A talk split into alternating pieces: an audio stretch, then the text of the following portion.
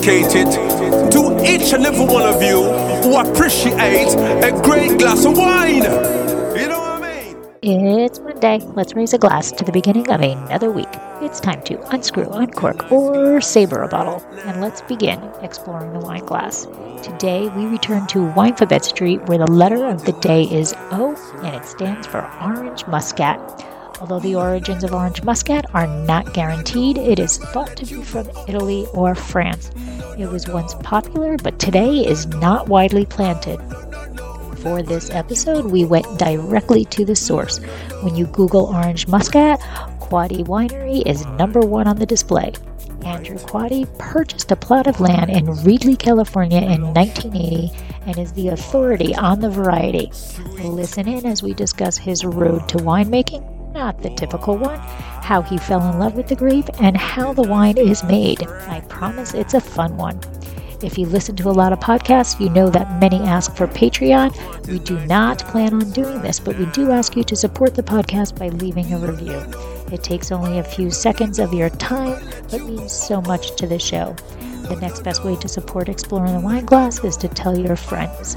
If you enjoy the podcast, your wine loving friends will too. Finally, don't forget to head over to the website exploretheWineglass.com to read the blog, sign up for the newsletter, and keep up on all happenings. Gotcha. Give me the blush, blush, wine. Give me the white, white, wine.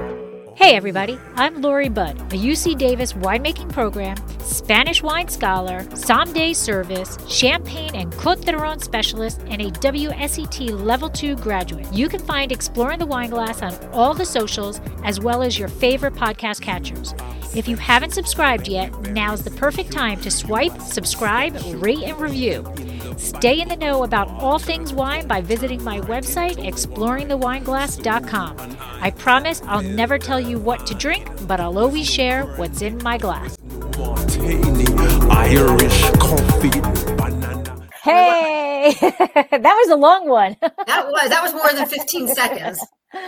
welcome, welcome, welcome, everybody, to Winephabet Street, where the letter of the day is O. And we are going to be talking orange muscat. And we have a very special guest with us today, Andrew Quady, and from Quady Winery. And uh, we are excited to be learning about this. Deb and I are actually on the in the same uh, time zone, although not together. We one of these days we're going to do that. Uh, so we are not uh, we are in the same time zone. Andrew is um, over on the west coast, and uh, we are excited to have him here. So hi, Andrew. Hello, Hello. everybody. Hi.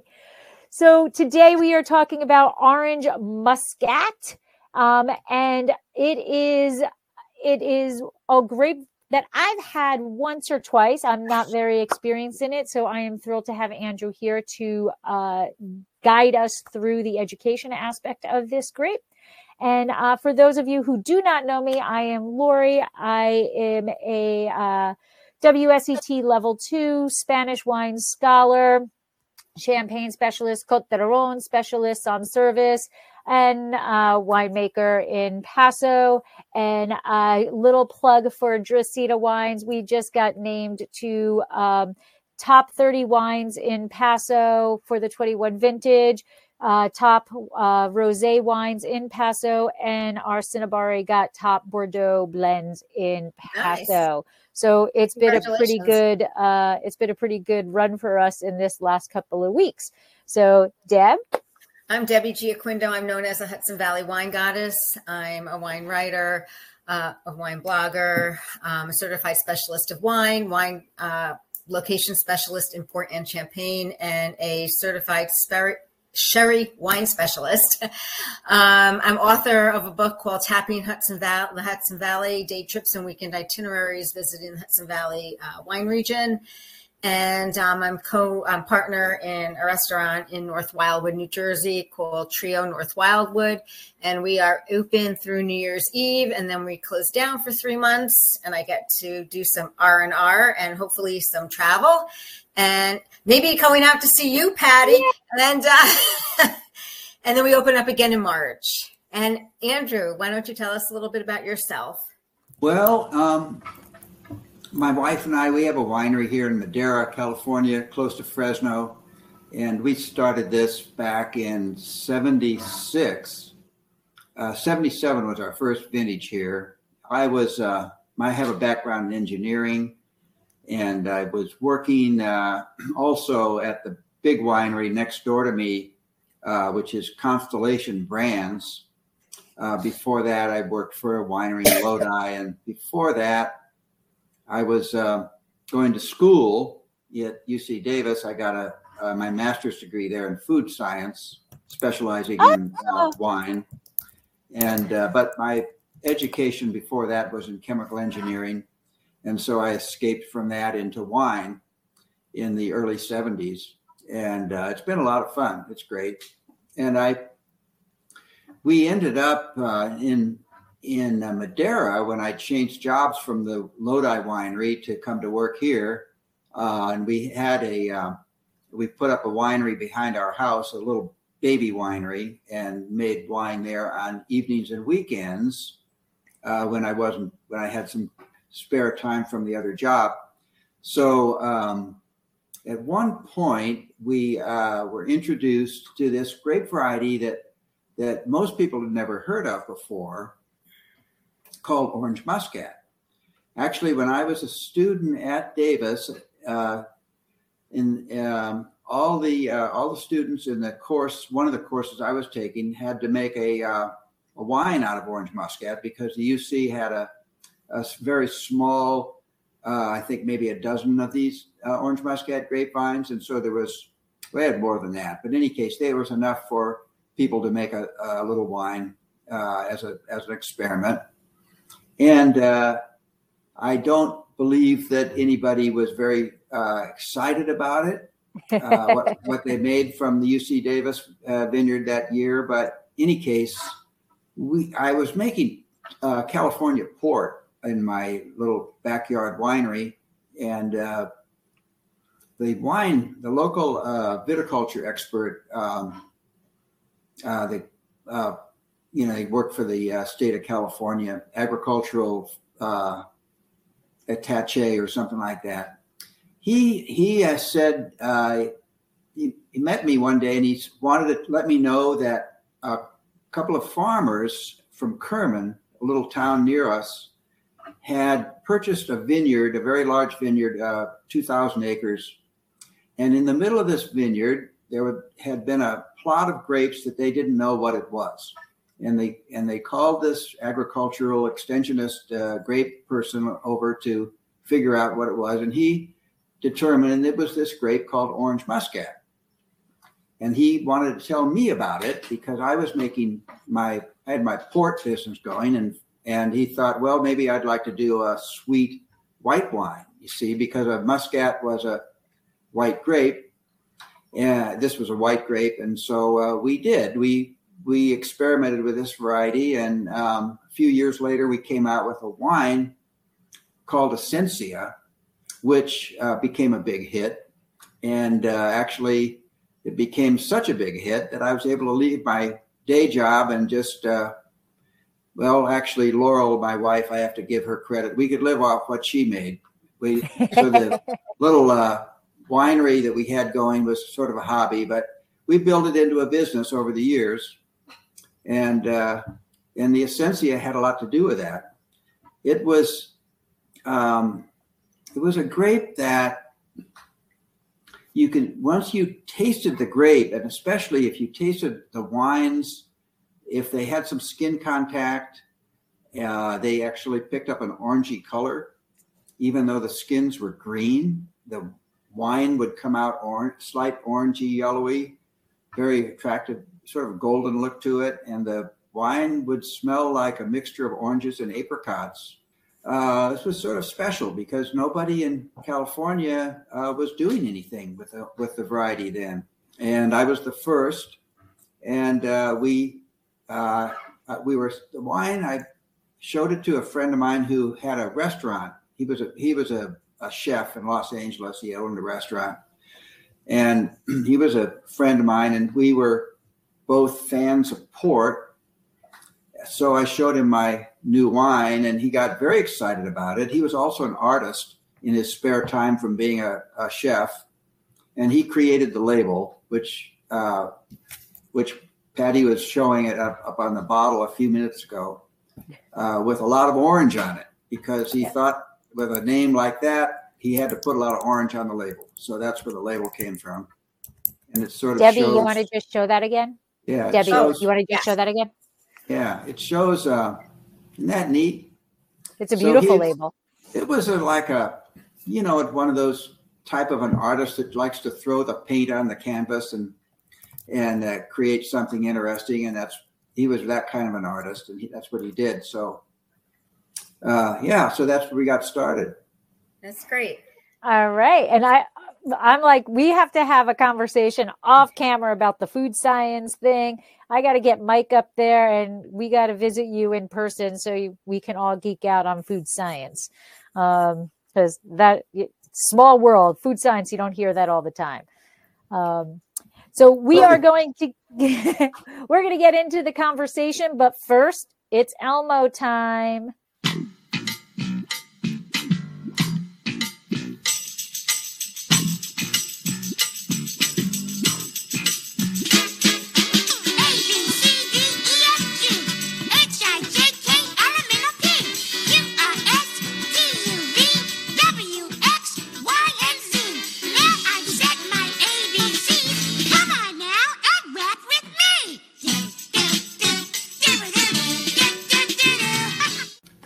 Unusual. Well, first of all, the whole family of Muscat grapes is fascinating. For one thing, uh, it was fairly recent that uh, people became aware of the fact that there's more than one grape called uh, that's a Muscat grape. There are different, uh, very distinctive differences between the different varieties of Muscat. But when you go to a winery that makes, in Europe especially, when you go to a winery that has a Muscat wine and you ask them what kind of grape it's made from, it's called Muscat. That's what they say. So in Italy, they say it's Muscat, but they're using the mus- Muscat Moscato Bianco, right? If you go to Spain and you say, What grape are you using for your Muscat? And they say, It's the Muscat. But their Muscat is called the Muscat of Alexandria.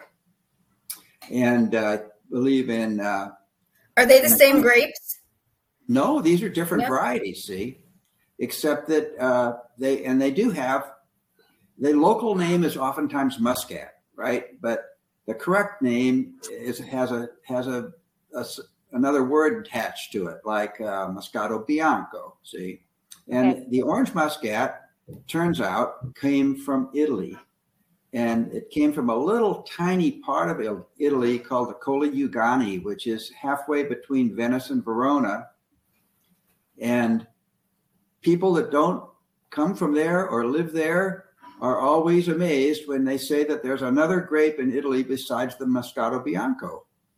And there's this Moscato Fior is what they call it there. And they use it to make a bubbly, sweet uh, wine, which is served with weddings.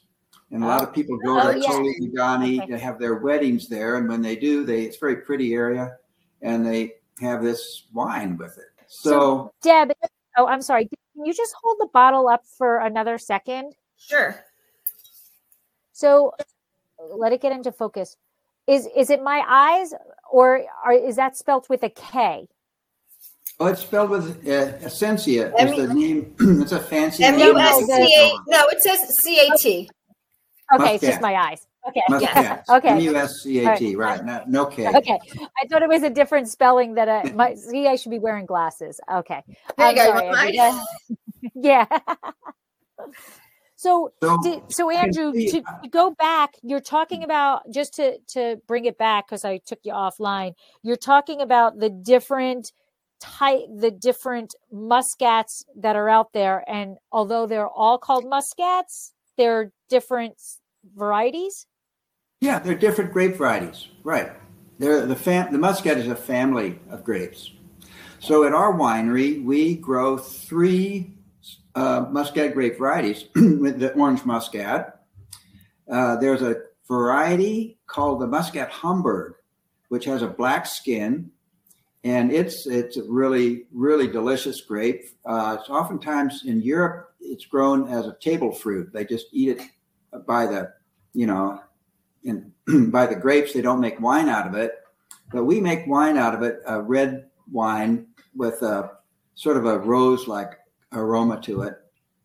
And then, so there's that one, the orange muscat, and then the third one we make is the uh, what in California is known as mus- Muscat Canelli, but that's the same as the Italian one, the Moscato Bianco. Oh, right. The one that is most widely planted in California is the Muscat of Alexandria, which is the one that came here from Spain. But we So don't that- use that one much. So what is the muscat that's in here? What what muscat variety? That's the orange muscat. It's about it's over seventy five percent orange muscat, and there's a little bit of the muscat uh, Canelli or the Moscato Bianco in there as well. So how does each of the muscat grapes differ? Well, uh, the orange muscat is the only one that has this orange flavor, sort of an orange apricot. Okay, the muscat Hamburg is the only one that smells like roses, and the Moscato Bianco in our region of the world it starts to ta smell like peaches. So they're all unique, and they're all sort of have a floral characteristic, uh, flowers and fruit. And that is the reason why most places uh, winemakers make these into sweet wines. So are So- these are these actual individual varieties or are these clone are these clones or subspecies? So Um, they're they're called varieties, you know. Um, okay, so The- they're this- they're distinct enough. yeah, the, the the species of grapes that we use is called Vitis vinifera. And Vitis vinifera is the is the uh, species, and then uh, Cabernet Sauvignon, Pinot Noir, uh, you know, Orange Muscat, Muscat Canelli, whatever. Those are varieties. So they are distinct enough. They're not they're not clones of each other. No, you know, there are Okay. a lot of there's a like if you talk about Chardonnay, you have five clones of Chardonnay or something like Right. that. These are varieties. Oh, okay. Okay. Okay. To, get- to uh, to get the same plant though, if you if you want to put them in a whole vineyard, you have to use cuttings, right? You can't because if you plant a grape seed, you never know what you're going to get. Like you could have Exactly. all the- plant all the grape seeds of Cabernet Sauvignon you want, and you won't get one plant that's Cabernet Sauvignon. Yeah, right. I try to explain that in a tasting room to people like, well, can I just take this seed and, you know, plant it? Like, well, you could, but So grapevines, it turns out, have um, some of the most complex, apparently, genetics of any plant. And uh, see, that there's a lot of plants that the seed comes out exactly like the parent. Not in grapes. Every one is a unique individual. It's more like human humans or something like that. So it's sort of not that common in the plant world, but uh, that's the way it is. So I, I have a question. This is what the wine looks like in the glass. When you press it, does it come out this color or does it sit on the skins at all? Um, it, what happens when you press it is it's it, the grapes are green when you pick them. They're not yellow like that. Okay. and uh, the uh, apparently uh, the oxygen in the air does something to the phenolics that are in that grape that cause that uh, golden color to come up. So the uh, juice changes to that color. Uh, you don't buy that. Well, uh, what we do is we have some skin contact to get more of that orange flavor in the wine before we press the grapes. So we give them like a day of, or two of skin contact. And oh, uh, okay. then the wine gets yellower and yellower. By the time we get it, we, we give it some age in French oak barrels. And then by the time it comes out of the barrels, it's uh, pretty yellow, nice golden looking. So we we want to dive deeper into um, orange muscat, but we want to learn a little bit more about you first. So as we were hunting around the web, uh, it actually said you used to produce explosives. so, like, did you make like TNT? Was it fireworks? Like, Were you a Well, road that runner? was- I've never known anybody who actually makes explosives, so it's kind of cool. It, it- the the uh, the fireworks business uh, really did drive me to drink, and uh, I wanted to get out of that. I was in uh, this unusual category of fireworks called military pyrotechnics, and we made um, decoys for heat-seeking missiles. Yeah. Um, I developed an underwater flare, Oh, um, some parachute uh, flares that uh, you would shoot up a mortar into the air and a parachute would open up and the, the flare would hang from the chute and uh, put out this, you know, infrared radiation that would attract uh, the heat seeking missiles. Um, we also had uh, mortars that uh, would have a little rocket attached to them, so you could shoot the mortar up in the sky, and the rocket would start and propel the mortar shell higher than uh, normally would, and then it would explode, and the parachute would come out with a flare. So, and we made the other product we made was a, a kind of a firecracker that that um, fishermen used. Uh, to, they would throw them in the water to chase the seals away from their nets. And they were called seal controls. Wow. So, uh, but I didn't like that business. It was too dangerous. No, and I, no, I besides that, I I wanted to do something that uh, made people happy instead of, uh, you know, war stuff. So I Yeah. left that and, and I went back to school. and you decided on wine. I decided on wine. I wanted to be a winemaker. I thought that, would- but I have a little background in chemistry, and so um, yeah, I just wanted to get in the wine business, and so I uh, got into the uh, master's degree program at UC Davis. So you were like Tony Stark. You were Tony Stark. You were Tony Stark of Iron Man, making making explosives. Well, I don't know. Yeah, I haven't done that much of it in a long time. My But, God, uh, that that's impressive. That's impressive. Holy cow! I know, right? we don't We'll want to get get, back you to on our wine, side. yeah, we swear we'll get back to wine. Too But, bad, I I mean, my goodness. I got into it because I was putting my way through schools, and uh, my father. What father, was she who going to was, school for? uh, I went to school for chemical engineering. See, No, your wife. oh, I'm sorry. What, Lau- Laurel? Your wife, what Laurel was she became doing? an accountant, and that's how she put put us all through. You know, ah, okay. everything. So, yeah, she was our source of income for our family for a while. now we split the job. there you go. Yeah. good. go ahead, Deb. Um, So what else could I tell you about? I, I think that we when you get into uh, these grape varieties and in their uniqueness, it's really interesting to wonder how these uh, how nature came up with these things, you know, uh, and uh, when you think about it, there's really only one explanation that the plant wants to be successful, right? So it could reproduce itself. And so evolution uh, would then select the individuals who are most successful in reproducing the plant, and that involves somebody having to eat the berries. Maybe it would be a bear or, or, an, or a human or whatever. Uh, and so the berries that tasted the most interesting to the, the, uh, the eater were the ones that we that that survived. And so they you have uh, you know there, there's mutations and stuff over time and new things appear. And at some point uh, nature created this grape that tasted like oranges and apricots. And uh, it was somewhere maybe in this part of Italy, Colli Euganei, and they people there uh, selected this grape from other grapes because they liked the taste, and there we have it. So there is, uh, it seems to be that both Italy and France both claim that they're kind of the birthplace of it. But are are they the birthplace of two different varieties? Who who do you who do you think so- is the birthplace? Well, I think it's prob- most likely that the orange muscat came from Italy.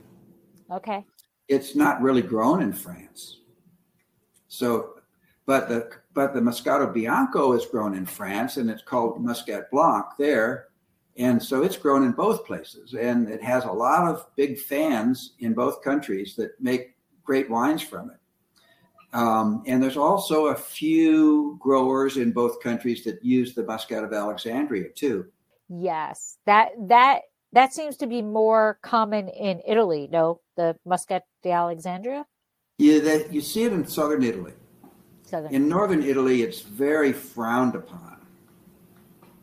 I Yeah. frown upon it. isn't isn't that a there's a do isn't the moscato there de alexandria isn't there's a doc that's specific to that grape variety in in southern italy so it's I it's believe kind of. Yeah, right it's maybe rev- it's revered also- there right it's called the.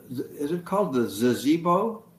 I think it's called the Zibibbo or something like that in southern Italy. okay okay um i yeah i just kind of in my the back of my brain debbie i remember i think you were with me we were at a in el gato the the cat the thing in new york city that Yeah. was the moscato doc Yeah. g right it's it's a g Yeah. Right. Okay so how how did you fall in love i mean did was it just that it showed up there and you made it at uc davis so you're like okay i kind of know this grape but you know Well, okay. making wine but becoming passionate about it are two completely different things In California, our wine industry uh, was created by immigrants from Italy who brought grapes uh, from their country here, and that's that's uh, you know all, um, there's just a uh, really very few French guys came. Most of them were Italy, Italian, and so somebody must have brought this orange muscat here, but the the immigrants didn't know. Uh, usually the the grapes are so so local see that they didn't realize that they had a certain name and they would just call it the muscat right? And uh, but when uh, it turned out that this the muscat that somebody brought here tasted a lot different from the muscats that other people brought the guy that this they they came up with this name of orange muscat. And so they the one that was orangey tasting cut that name the other ones were just called, um, well, they were called Muscat Canelli, maybe because somebody came from Canelli, a part of the uh, the area in um, in Asti area where um, that's it. Asti. That's it. That's Asti. that's the docg that's Oh, it. that's what you were looking for? yes. Yes. So ASTI is in Italy, right? And we got it Asti in California, and of course it's Italians all over the place doing their, and all of them are making wine and and calling the grape whatever it was called where they came from. So somebody must have come from Canelli. That's why we call it Muscat Canelli here. So, uh, but the guy from Orange, from who came from uh, the Colli Euganei, uh, he didn't know what to call his muscat. But when people tasted it, they said it tasted like orange, so it got this name Orange Muscat. Yet it was only about, I'd say, about ten or fifteen years ago when, uh, when these grape geneticists, genetic experts, or people who could understand or compare the DNA in different plants to see if it was similar, uh, they figured out that this was the same grape as the one growing in the Colli Euganei. Isn't that neat? And uh, and they'd already decided to call it orange muscat. And in, and in Italy, it's called the Moscato Fior d'Arancio, muscat of the orange blossom. So, do we know the DNA of, of the orange muscat? Well, somebody must have, because they com- determined it was the same as the one in Italy. See, Okay. okay Okay. So this is my first experience with orange muscat. So what can I expect when I when I take a sip of it? I'm I've already taken a sip, but for people that don't have the wine, um, what can they expect? And is it always made as a dessert wine? Can it be made dry? Can it make me be made sparkling? It doesn't make a very well in in Colli Euganei. They do make it a sparkling uh, sweet uh, wine. That's for the weddings. Um, I don't think it makes a very good dry wine because this variety has a very high tannin level. In fact, uh, there was an article, I can't remember where I saw this, it was some years ago, but um, it was an, Ital- an Italian um, chemistry person determined that this the orange muscat grape or the what they call the Moscato Fiordarancio has the highest tannin or phenolic compound of any white grape. And it's Oh. actually even higher in, in phenolics than many red grapes. It's so if you want to make it into a uh, dry wine without sweetness, you're going to be stuck with some bitterness that you may not enjoy. And uh, it, but in the, um, you know, is this these phenolics also result in this orange color uh, do you you might be able to pick up in your tasting you might be pick up, able to pick up a certain texture or maybe even a little bit of bitterness in there that's coming from this grape very unusual A, to li- have a little bit, Yeah. just a little bit. It's it's um smooth. It's um very orangey. It's actually it's a nice it's a nice dessert wine. It's very um What's what's the alcohol on it? We make it at 15 Fifteen. yeah? Okay. and it's a in i learned uh, yeah I learned about this when I was studying uh, viticulture and enology at Davis. Um, there's a, if you get, uh, if the wine has a certain amount of alcohol and also a certain level of sweetness, the osmotic pressure uh, on the yeast is such that the yeast can't live. So you can make a sweet wine if you have enough alcohol in combination with the sugar that uh, you can then have a sweet wine that won't ferment. Well, you don't have to worry about it fermenting. See, so you can age it in French oak or something, like Okay. they do Sauterne. So Sauterne is the same thing. But if let's say this wine had only five, But no percent botrytis. alcohol. But no. It has You're- it has no botrytis. No. Okay. Okay. Botrytis is a another way of making sweet wines, also, right? But the way and this wine, it, uh, the method that we'd use is just by uh, after it's fermented a little bit, uh, we adjust the alcohol up to fifteen percent by adding wine, wine spirit, and that's. Have you ever Oh. heard of the Muscat Beaumes de Venise? Anybody? I have Nobody heard of not no Well, No. the Beaumes de Venise is also made what they the same way. They use the mus- Muscat Blanc, and they add the alcohol and bring it up to fifteen percent, and it's it's a delicious wine. It, it sort of reminds you of peaches, and it's uh, very. Uh, it's available in that part of part of the southern Rhone region. Uh, is where this they grow a lot of these muscats, and they make this de Venise. And my wife and I, we were there uh, after I graduated. We did a little trip to to Europe and and uh, looking for interesting things. And in that part of uh, France, we discovered this uh, wine being served at a restaurant where it was accompanied. It was a little uh, well, like one of those places where they give you three courses for lunch, the prix fixe lunch, Okay. and and with the dessert you got a glass of this wine.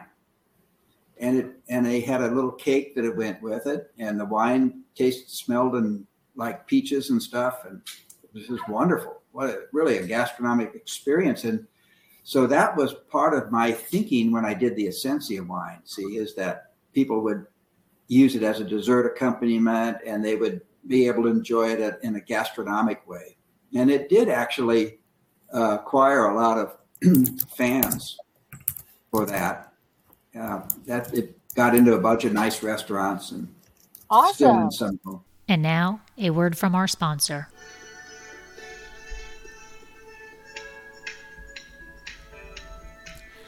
Looking to be in the know about Dracaena wines? Want to be the first to know about our new releases and special offers?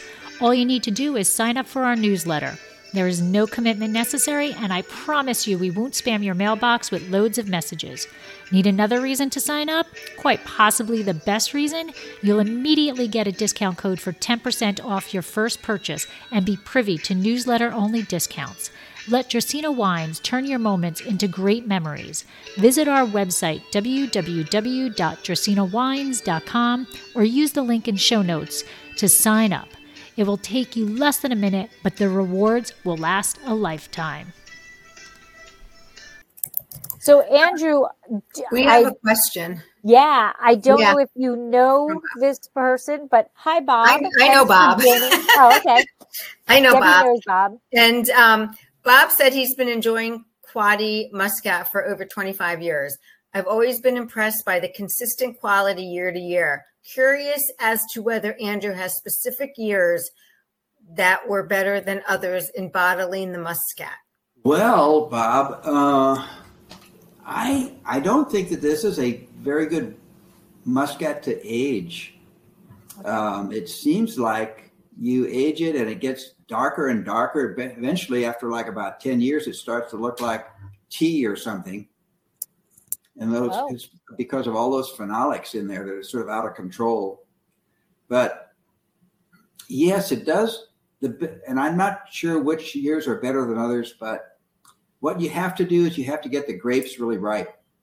And the grapes develop these uh, aroma characteristics and the flavor according to how ripe they get. See, so if they're, we have a minimum maturity, we won't accept them unless they're at least uh, 23 uh, percent sugar on the vine.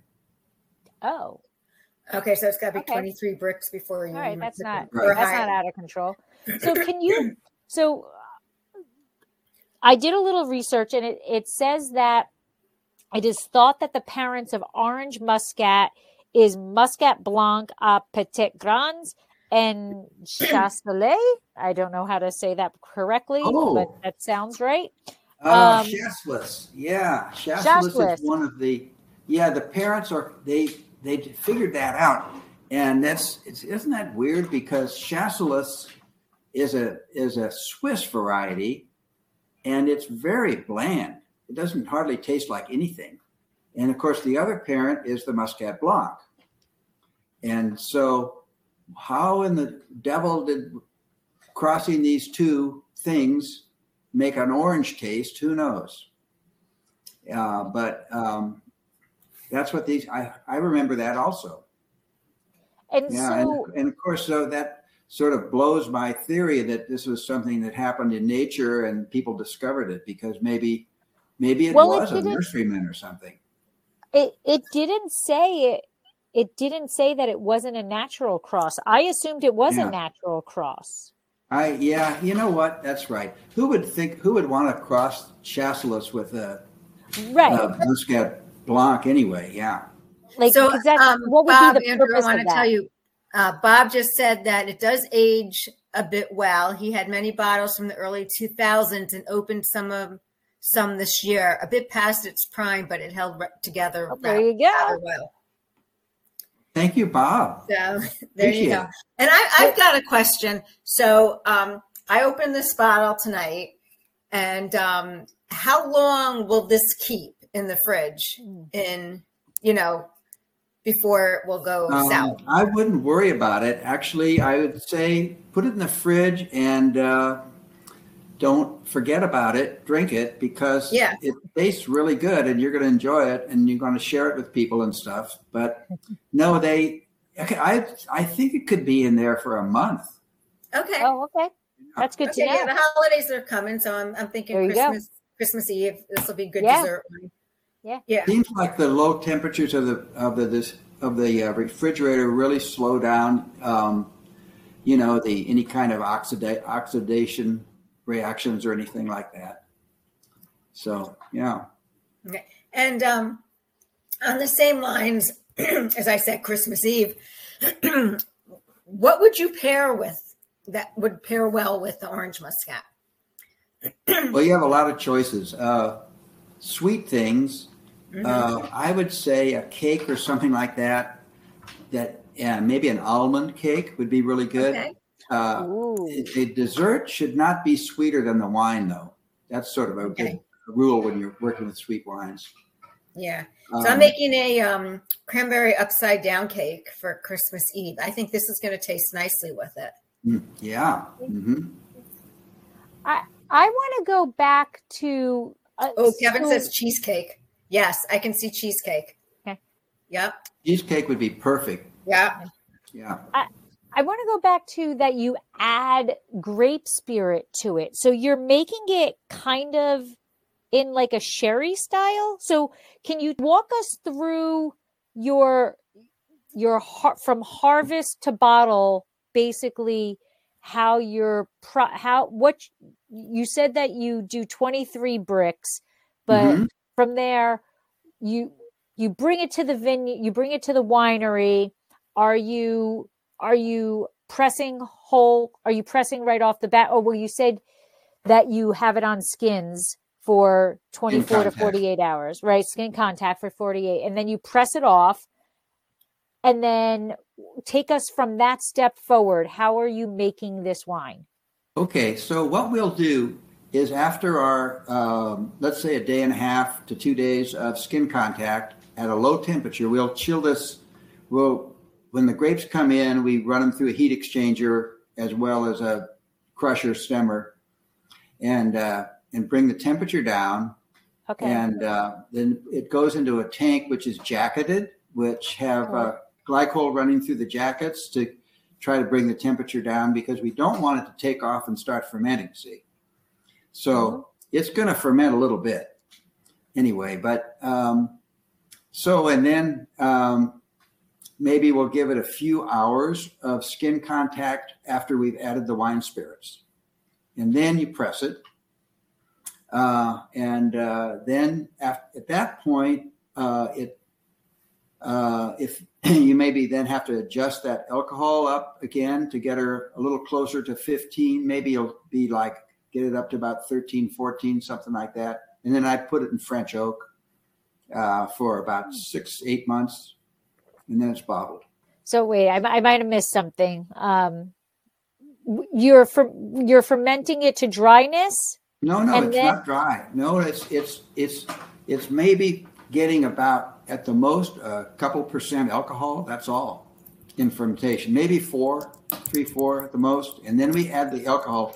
So and then so you're you're stopping fermentation by temperature. No, but the alcohol. Oh, by adding Remember, the alcohol. Okay, okay, okay, okay. There's a there's a uh, you can look, you have to maybe look this up. It's sort of a winemaker. It's, it's uh, there was an Italian scientist named Deli, and he figured that um, everybody knew that if you had a wine that was really, really sweet, like a Sauterne, okay, it won't ferment. And that's because it's too sweet. And the yeast can't handle all that sweetness. It's too much osmotic pressure.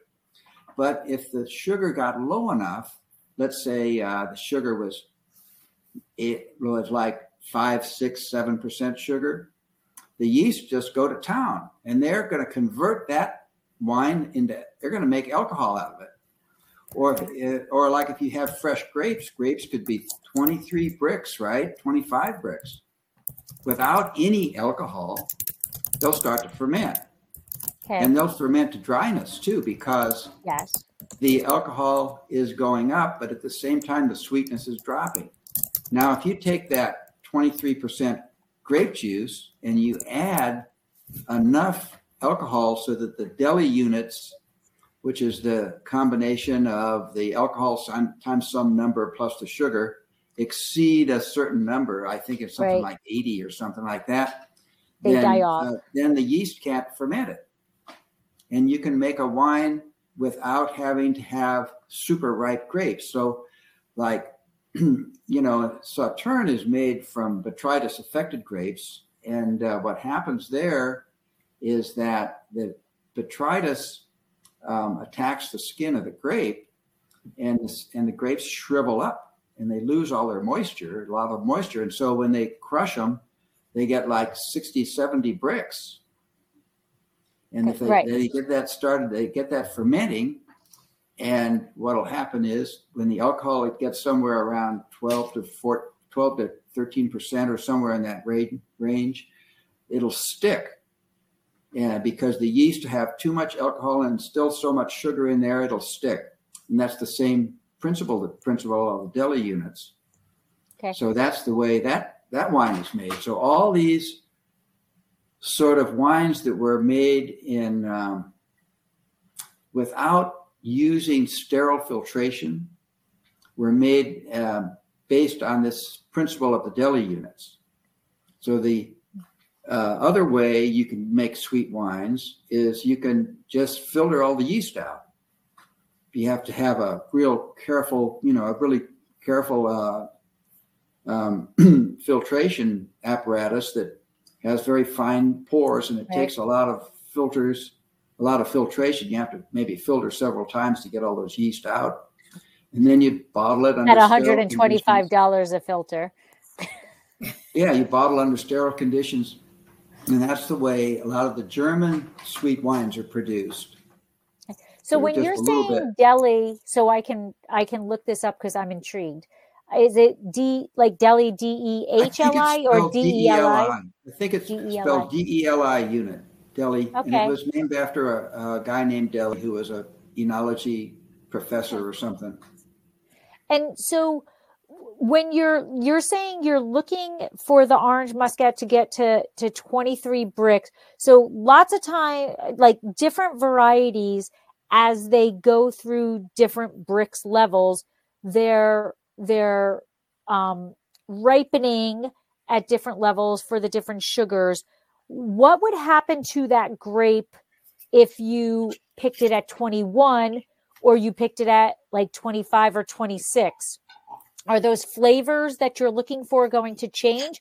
Like Cabernet Franc, which we specialize in, Cabernet Franc flavors start to change. The arom, you know, the you know, as it ripens, it changes what's going on in there. So does that if you picked it at 21, would you get a different profile than if you picked it at 23 or 25? Oh yeah, sure. Well, at 21, um, you know that all fruit has there's a certain for any particular fruit there's sort of a sugar level where it's ripe okay mm-hmm. and the amazing thing about the uh, the variety the grape variety uh, Vitis vinifera is vinifera means wine, wine making. And Vitis vinifera is one of the very few uh, fruits that will get up to 23 Brix or 24 Brix. And at that, at, but if you could get it up to about 22 Brix, 22 and a half or something like that, you can make a wine with 12% alcohol. Right. Which is reasonably stable and is a very nice level of alcohol for, you know, for enjoyment.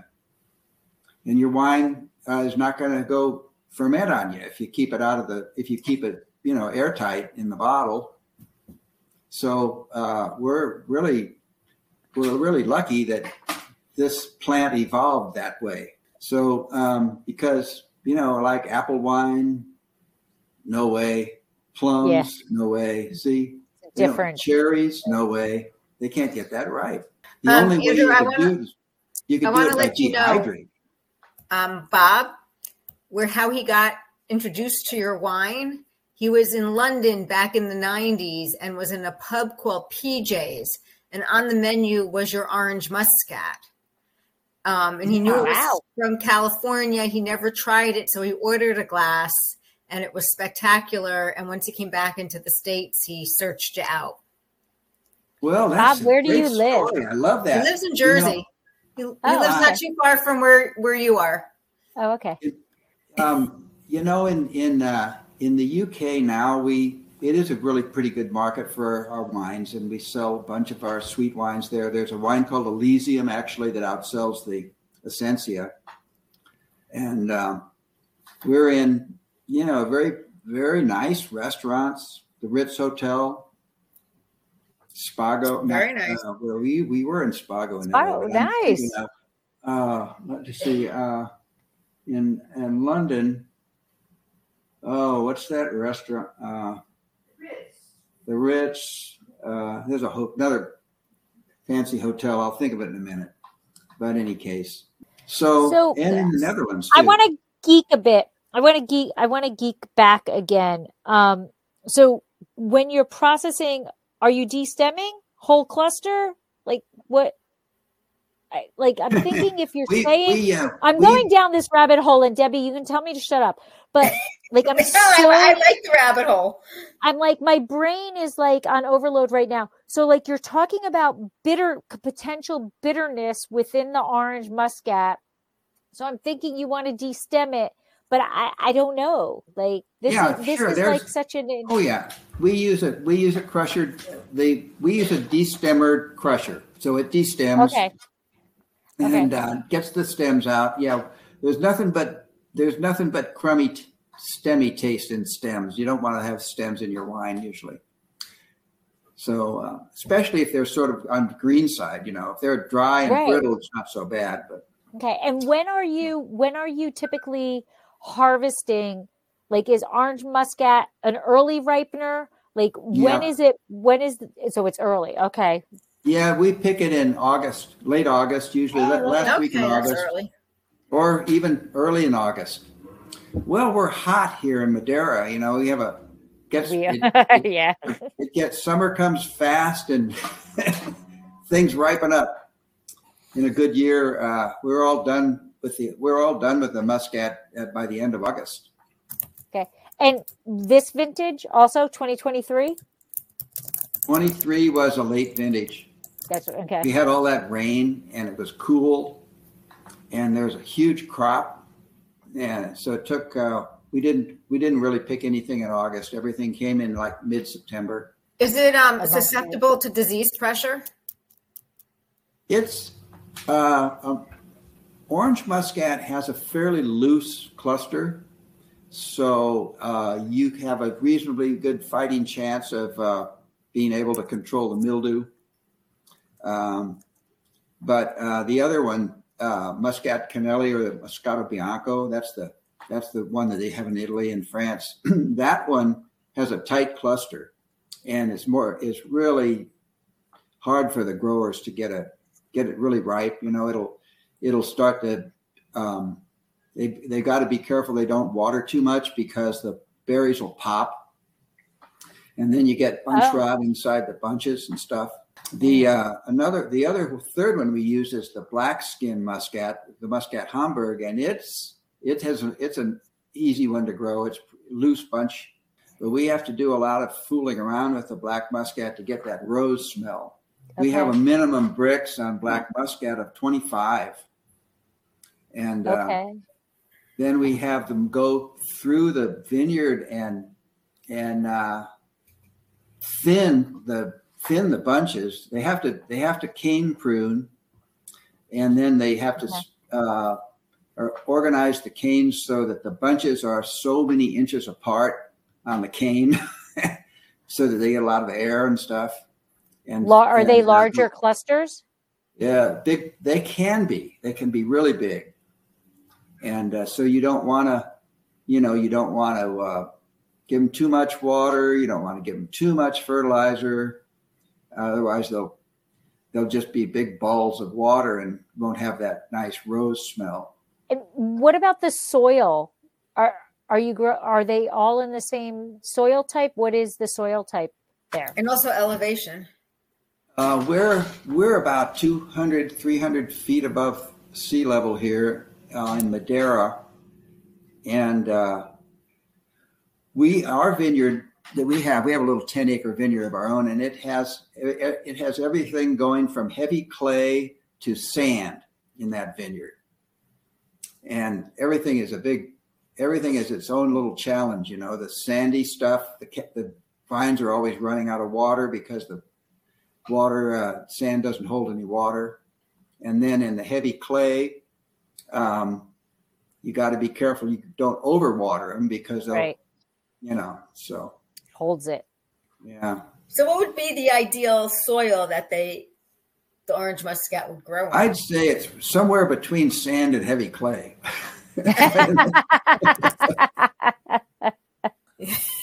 Gonna have to mix the uh, mix mix the soils and redistribute. That's what we should have done. We should have had some big bulldozers out here before we planted and spent a lot of time mixing out the whole of the soil in the vineyard so it's all the same. But we Yeah. it's too stupid. We didn't do that. Actually, one of our I was suggested to do that by uh, by another farmer lives down the road, and he said you should. You got this sand here, and you got this heavy clay there, and then, you know, why don't you just get some big boulders and mix it all up? Yeah. I thought that'll cost money. I don't want to do that. yeah, yeah, that, that costs a lot of money. costs a lot of right. So the um how old are your vines?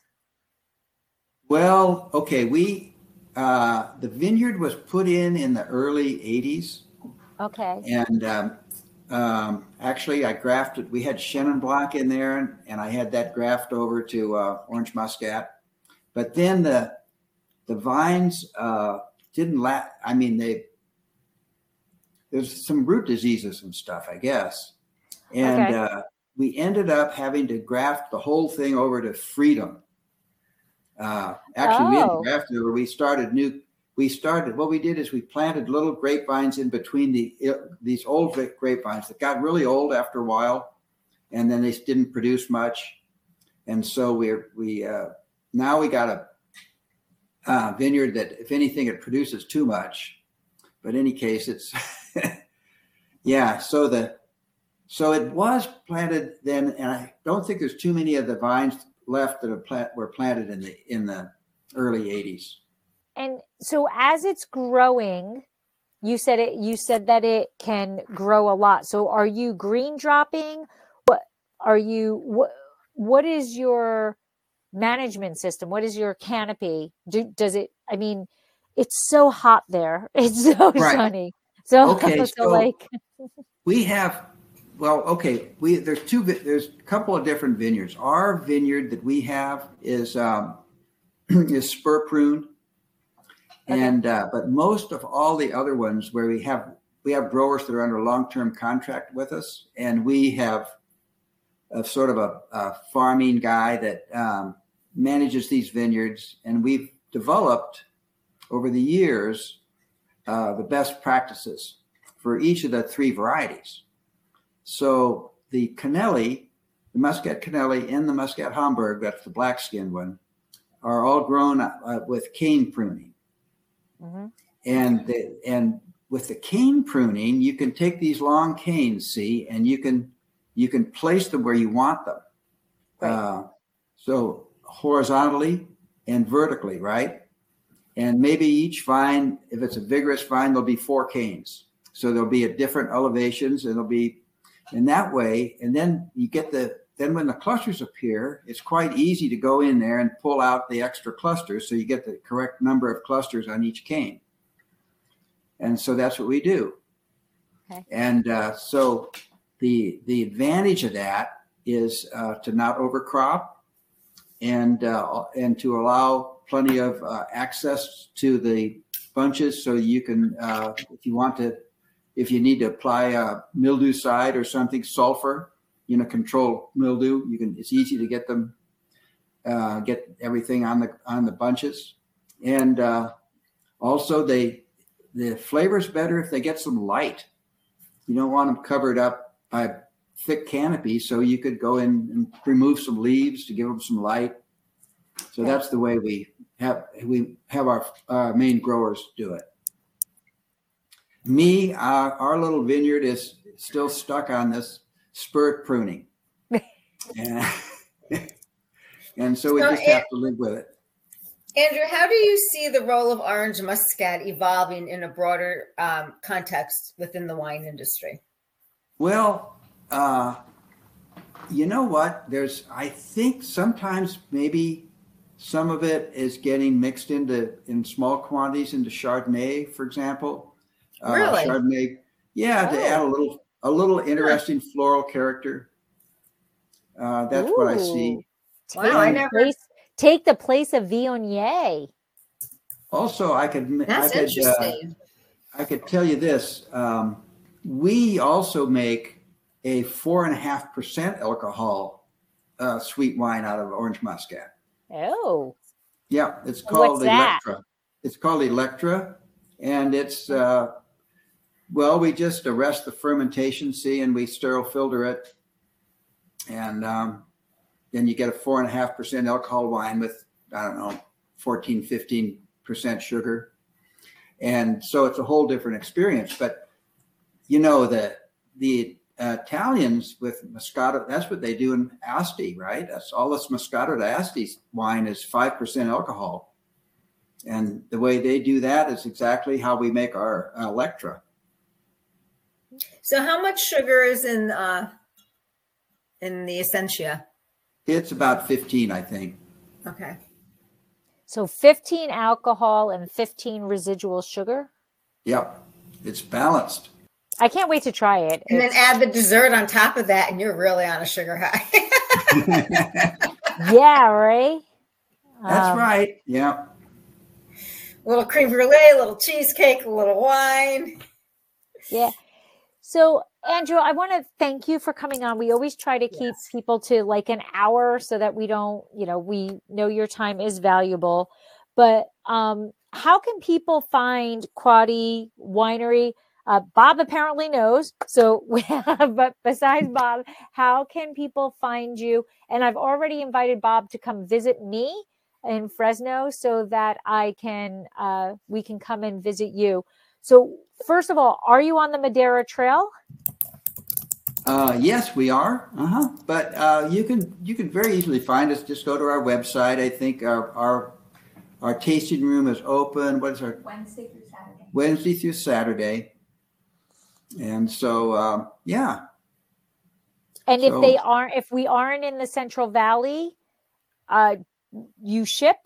I'm guessing since Bob oh, is yeah. in New Jersey. Yeah, you so. you well, he also is in New York too. So Quady QuadyWinery.com is our is our name for our winery, and we're uh, you can go go to the QuadyWinery.com and you can order that way too. You can also find uh, we're Essensia is I I I think they should be in most of the Total Wine and Spirits stores. Okay. Okay. So, what is your production? Uh, we're about, about it's yeah, 150,000 cases, something like that. Oh, okay. Okay. Okay. So, um, yeah. So when I get a free time, maybe on Wednesday because that's the day I'm not open. I'm going to have to come up and uh, try to visit you in person and be go great. through your lineup. Yeah. Because I think you're only like 20 minutes from me. Because are you in Fresno then? Yeah, you're. I'm yeah, in Fresno, close to Clo. I'm I'm northwest, like by Clovis. Mm-hmm. So yep, not far from you. Twenty, about a half hour, twenty-five minutes or something. Yeah. All right. I will reach out for a Wednesday. Perfect. Thank so you what so you, much what for kind of grapes do you what are you growing Syrah? Did you say in Paso? No, no, no, no. Uh, we are we are Cab Franc people. Oh, Cab Franc. We do we do Cab Franc, Chenin Blanc. Our rosé is uh, Grenache Tempranillo, um, but we are Cab Franc. Mm-hmm. That is what we do. Um, yeah, but uh, yeah. I so I will Franc. reach out. Yay! I will bring a bottle when I come to visit. Um, and we are typically closed on Wednesday, so I can come visit you on on a Wednesday. Um, but uh, I want to just make sure we didn't miss anything uh, that you want us to know about um, Quady Winery. I just, you know, we talked about Orange Muscat, but I want to know if we missed anything about Quady so people can find you. Well, oh, you know what? Besides these Muscat wines, the one other thing that we do, we have a lot of fun with is uh, vermouth. And we make a craft vermouth called Vya Vermouth. I'll bring the um, vodka. We'll have martinis. yeah. Mm-hmm. We make a little Alright. bit of sherry, actually. Okay. Um, there's a gal in Fresno that we've been buying her biodynamically grown um, Palomino Fino grapes, which we make into a uh, Montiato style of uh, sherry. There's Palomino Fino in Pa- in Fresno. yeah. Hmm This is a this We're is going a to talk offline here. We're going to talk offline. Uh, we have one last question. Um, Bob would like to know um, what is the production ratio approximately of your 750 versus 350? 375. Uh, Oh, actually, 375. Yeah, sorry. I think we're probably close to even on those uh, in the in the Essensias. Uh, and, we, and actually, you know what? We don't sell. We we make about a thousand or twelve hundred, maybe up up to two thousand sometimes of each size, uh, measured in nine liter cases. So our our customers in in England, in uh, in the British Isles, and in Ireland they buy almost all the half bottles. Okay. They Uh, don't want to buy any 750s. And then in in the Netherlands, they buy almost all 750s, no half bottles. Can you believe it? And in America, it's mostly 750s. Okay. So funny thing, huh? Yeah. You know. Well, thank you so much for sharing all this uh, orange muscat wisdom and history and everything with us. I've been really, I mean, it's my first time with the grape, and it's, I, I've learned so much, and I really like it. It's really, it's really nice. And Thank I you, cannot ladies. wait. It is sitting in Fresno for me to try, so I cannot wait to give it a try.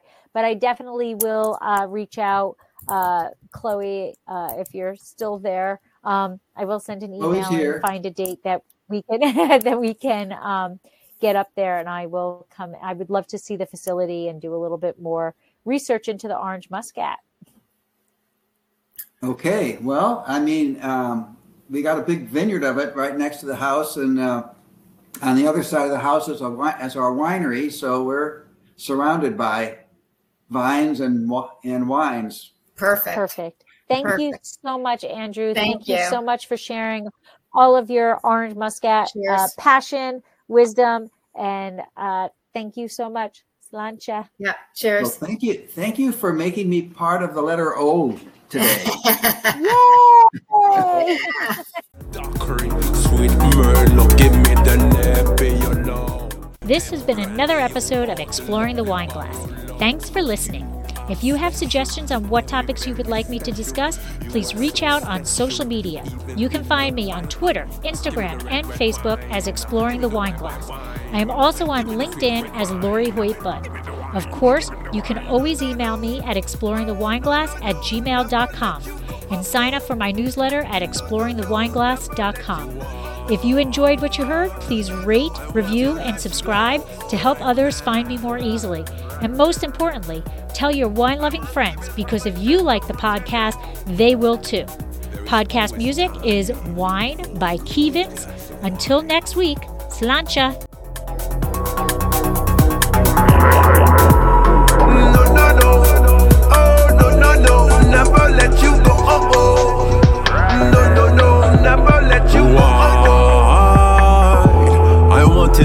Glass right now.